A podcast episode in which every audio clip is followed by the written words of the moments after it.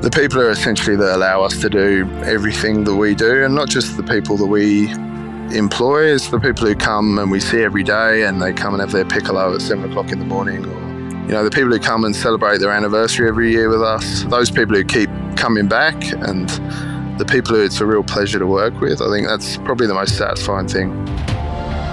This is the Deep in the Weeds podcast. I'm Anthony Huckstep. With a nation girt by sea, it's surprising there aren't more restaurants with stunning beach or ocean views. But for those that nab them and get it right, they soon become almost impossible to grab a table at. What does it take to create a stellar venue on the water that not only delivers on the plate, but in the service too? James Brownrigg is the executive chef of the Boathouse Group. James, how are you? Well, thanks, Huck. Thanks for having me. It's good to get you on the show. You are a busy man with many venues on the water. Tell us a bit about this, the size and scale of what you guys are doing. So we've currently got ten venues, mostly across the Northern Beaches, which is a beautiful part of the world, as you probably know. And yeah, plenty more to work on. I think we uh, we really love working on new concepts and new ideas around the coastal theme. So yeah. You've ten venues on the water. What's really important about getting those kind of venues uh, right? I mean, the water's really important. It's kind of part and parcel with everything we cook, everything we create, you know, the ambience of the venue. So I think that location is just key to everything we, we try and produce, really. There's, there's a bit of a myth or um, sort of... You know, often restaurants by the sea, anecdotally and traditionally, was sort of, um, it was said that the food's not very good because people lean on the fact that they have the view and the food sort of is secondary. H- how do you approach what you do and get deliver the best product? I think we've always tried to be a little different to the usual kind of coastal theme. I think you're probably right. It does help a lot to have a beautiful scenic outlook, but we try and reframe those classical dishes, you know, that a lot of coastal restaurants would serve, and we try and make it our own and make it more of a boathouse themed experience from, you know, the moment you walk in to the moment you order, the moment you leave. Everything has to be unique and themed around that ocean concept, really. The sea is pretty integral with uh, what you're doing. Give, give us a sense of um, sort of the variety of seafood and, and offerings that you have across the board with the venues. So we've got a number of different areas of the business. So we started as cafes, which was more casual, you know, coming off the beach in your thongs or no shoes and order a fish and chips and a sashimi. And we tried to encapsulate that high-end cafe feel. And then we kind of grew and evolved into opening some restaurants. And at that point, you know, we started to use some more higher end ingredients, some more unique things. And we work with a lot of producers and suppliers, especially around the seafood world, to try and put the best produce on the plate. I want to explore sort of, uh, you know, what you're doing with seafood there and some of the species um, that you really champion at the various venues. But I want to go back to when you were young. Uh, you grew up in the U K. What what sort of role did food play in your family growing up?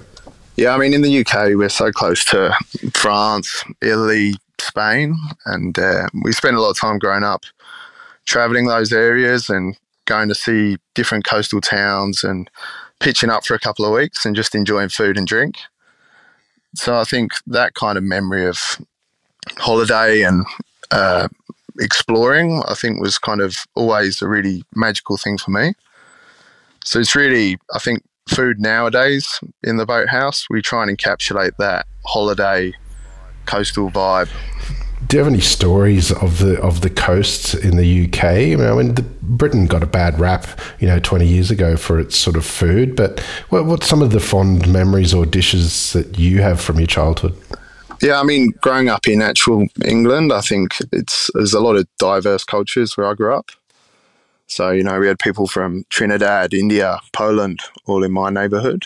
And yeah, I think I grew up eating a lot of those kind of dishes. You know, we would go around my friend's nan's house and she would always have a pot of, you know, saltfish patties or sauce and rice, and we would all sit around and eat. And, uh, you know, probably not the traditional British food is what I remember, but a lot of all of that is what I kind of grew up with.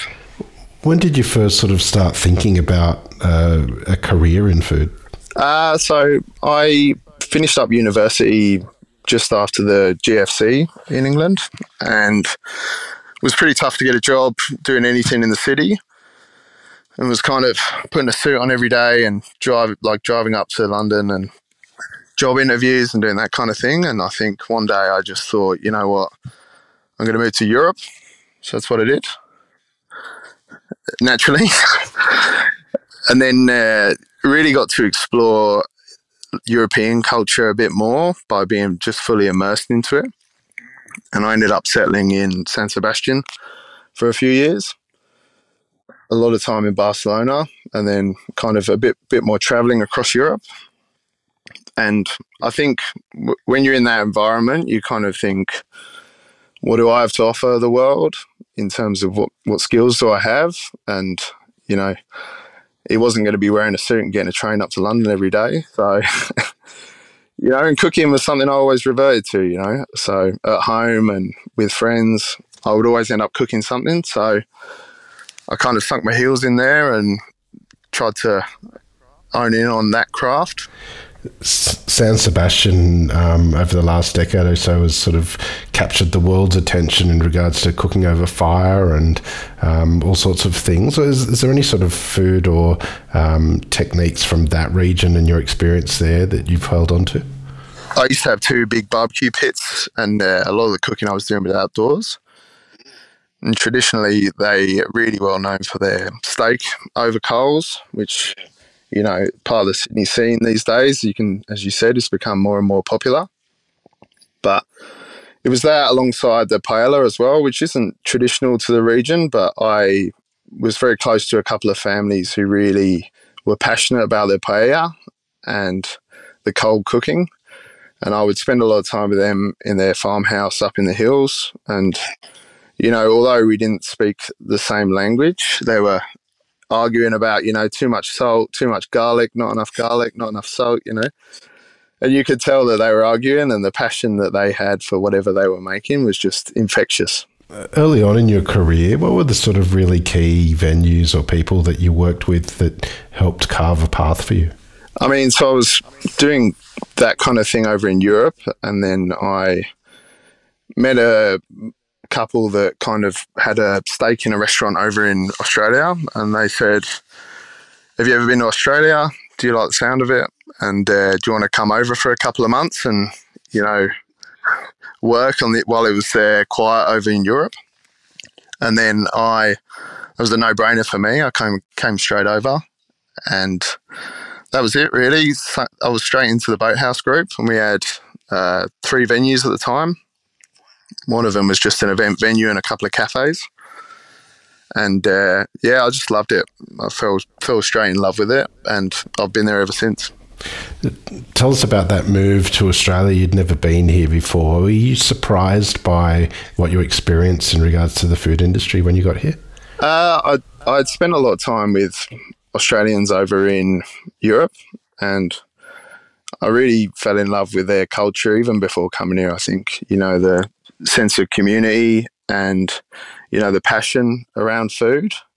It's certainly a different type of passion that you get in Europe, but there's a lot of food knowledge, I think, in this country. And yeah, I think coming over here, it was more the community vibe that I got from the Boathouse in particular, especially in the kitchens. There was no aggression. There's no kind of um, blow-ups. It was, everyone was one big family and one big community that we'd built.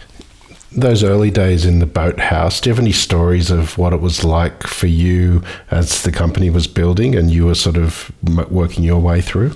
Yeah, I mean, there was a lot of long days and a lot of, you know, um, because we were a very busy venue. It was all or nothing. During the winter, it was slow. And then during the summer, it was, you know, more people than we could handle, I'd say. But I think being part of a growing business, there's so much more um experimental cooking going on, and you know, we would try a lot of things. Some of them would work, some of them wouldn't, But, you know, the ones that worked, we we're really proud of. And it's that kind of idea to keep experimenting, keep growing, keep trying things. You know, will people like it? And keep trying to come up with things that other people aren't serving. It was, yeah, very exciting for me. Cafes are a very different proposition to restaurants. As the group sort of built, um, started to build from cafes to restaurants, what were the challenges involved in sort of changing that model? Uh, I think it was, first of all, changing the food we were making. There's always been a challenge. You know, you go from fairly quick, simple things to needing more space for more technical cooking, which, you know, I think took us as a team a little bit, bit of time to adjust to. And yeah, I think people people's expectations were quite challenging in terms of, you know, they were coming thinking we might be a cafe, and then or they would come in think we were fine dining restaurants, but we kind of operate somewhere in the middle of like a casual, comfortable place to come and eat good food. You've got venues everywhere from sort of Rose Bay, you're sort of all the way up north to um Patonga, Hotel Patonga. What's, you know, how different do you need to treat these venues, even though they are, you know, with ocean views? Are they all a little bit different? Yeah, one of the main things for us has always been to build a bit of a community wherever we go.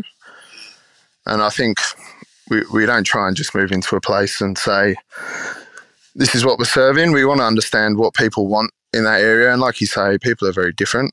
So, you know, Patonga, for instance, we, we kind of figured it's more of a pub on the ocean, but we wanted to be a bit bit of a higher end. And, yeah, I think it takes time to just understand who's going to use it and how they're going to use it. Take us through your sort of uh, rising through the ranks there within the group. You mentioned you sort of were brought out here um, to become part of the group. But, you know, how, how did you progress through the group to become sort of group executive chef?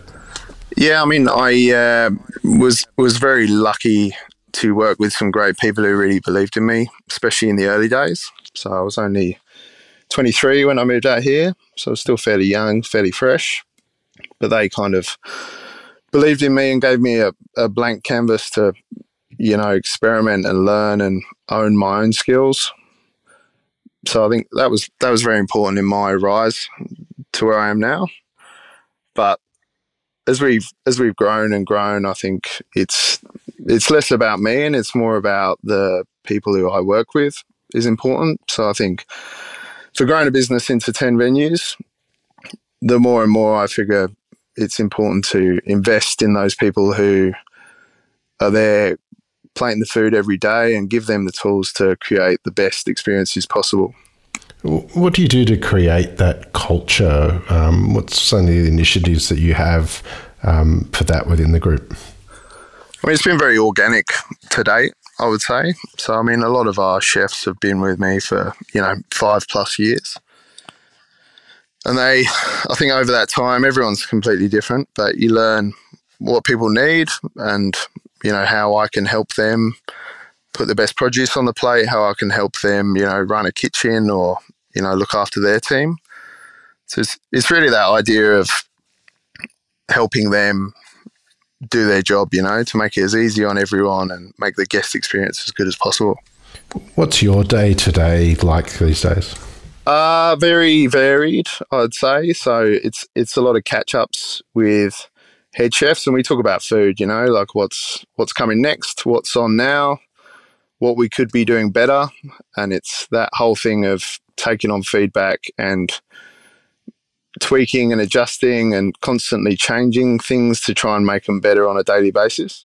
Quality produce is at the heart of what you do. With your experience in Europe and the U K, like how different is the produce here that um, you get your hands on for, for the group? Yeah, I mean, very different. I think we're obviously got access to a lot of the same ingredients. And uh, some things are better in Europe and some things are better over here, I would say, in terms of flavour and uh, consistency. But what I love about Australia is we, we've got access to all these new native ingredients, which, you know, are becoming more and more popular that I've never worked with. And I think that's the exciting thing, especially with growers and suppliers, is the fact they're always innovating and trying to put this these kind of produce in front of me, which is great. How important is sort of working with local producers for you? And do you have an example or two of some that you work with? Yeah, I mean, it's it's paramount to everything we do.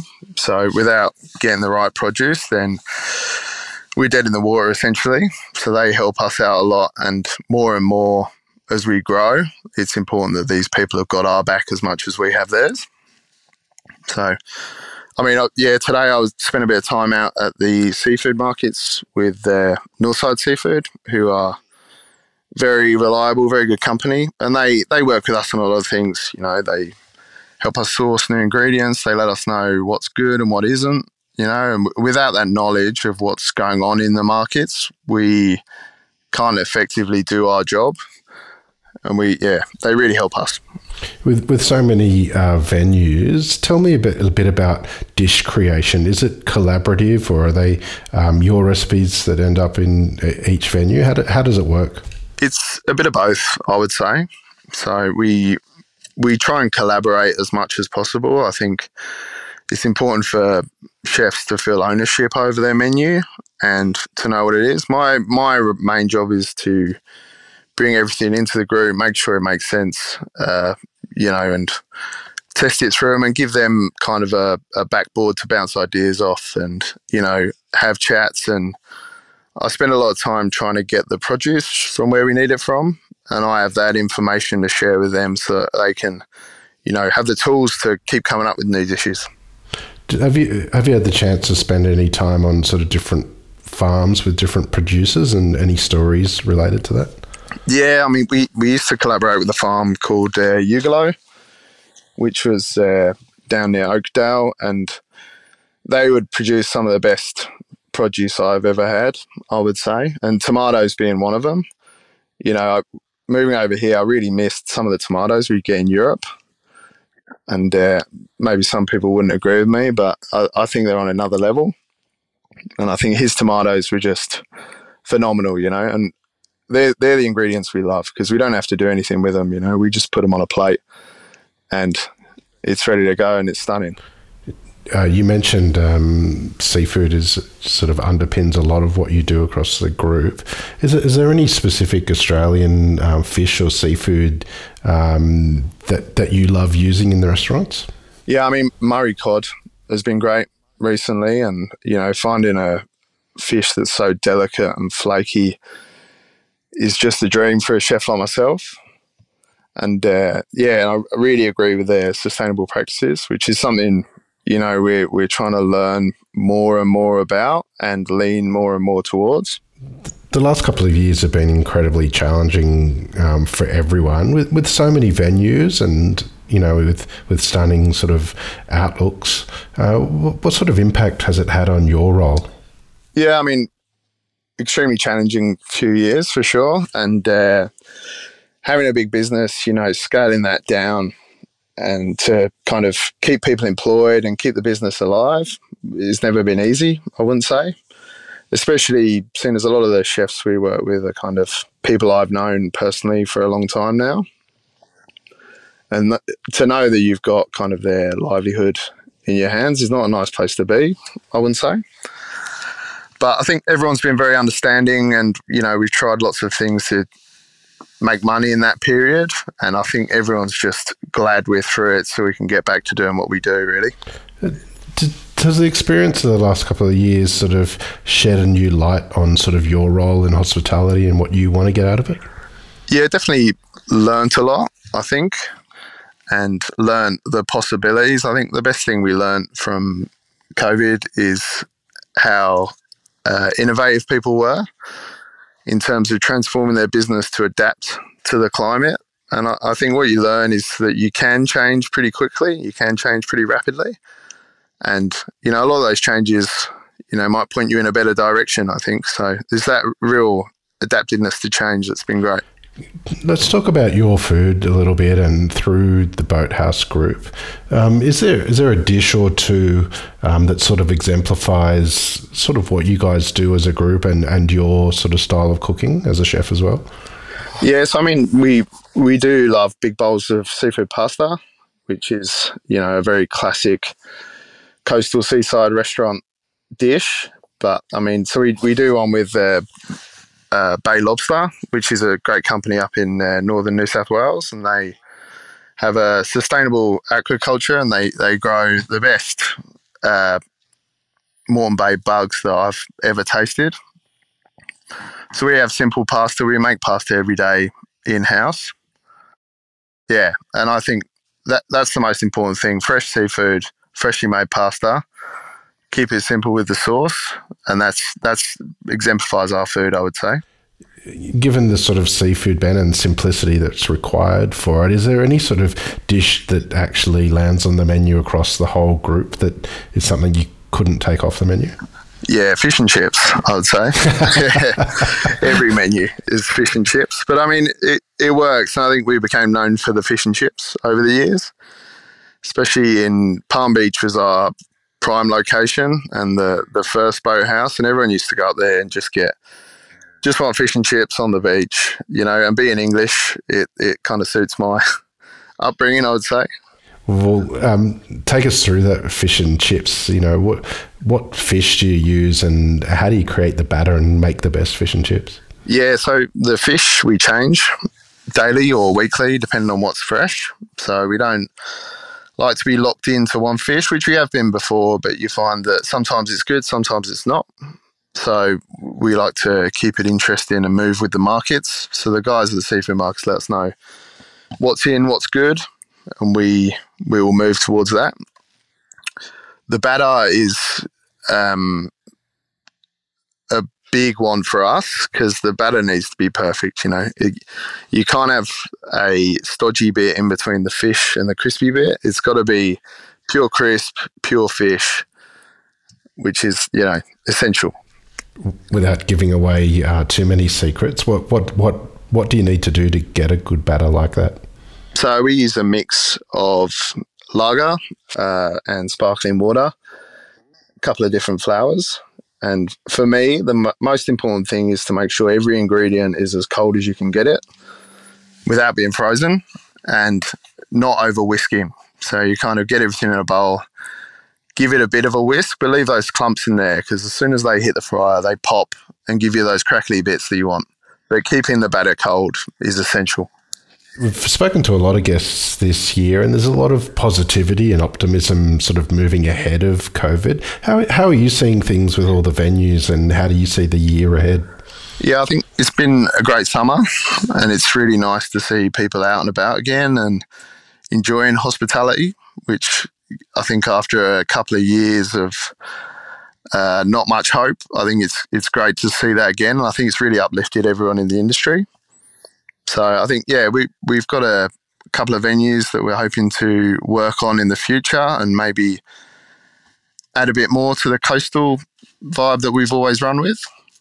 So it's pretty exciting to be working on something themed by the Boathouse that isn't just the Boathouse, you know. So I think it's a great experience for us to learn some more things, learn some more techniques and build some more communities, really. The Boathouse Group have been doing extraordinary things at all their venues. What, what are you proud of about your time at the Boathouse? I think it's definitely leans towards the people more than anything, because the people are essentially that allow us to do everything that we do, and not just the people that we employ, it's the people who come and we see every day and they come and have their piccolo at seven o'clock in the morning, or you know, the people who come and celebrate their anniversary every year with us, you know, and I think it's those people who keep coming back and the people who it's a real pleasure to work with. I think that's probably the most satisfying thing. You you kind of unexpectedly um, built a life for yourself in Australia. What what, what do you love about uh, being here and, and what you do? I mean, what's there not to love, really? It's beautiful beaches, sunshine most of the time, and uh, you know, beautiful people. And uh, yeah, I, I, like I said, when I was in Spain, I really found the culture fascinating in Australians. And I think it was a good fit for my personality. So I think that's what I really love about the place. Well, James, it's amazing what you're doing. It's an honour to have you on Deep in the Weeds today to hear just a bit of your story. Look forward to seeing um, the new venues as they unfold. Uh, please keep in touch and we'll catch up again soon. Thanks, Huck. Appreciate it. This is the Deep in the Weeds podcast. I'm Anthony Huckstep, Stay tuned as we take a deep dive into the lives of the incredible people who ply their trade in the food and hospitality sector. Special thanks to executive producer Rob Locke for making this all happen. Follow us on Instagram at Deep in the Weeds Podcast or email us at podcast at deep in the weeds dot com dot a u. Stay safe and be well.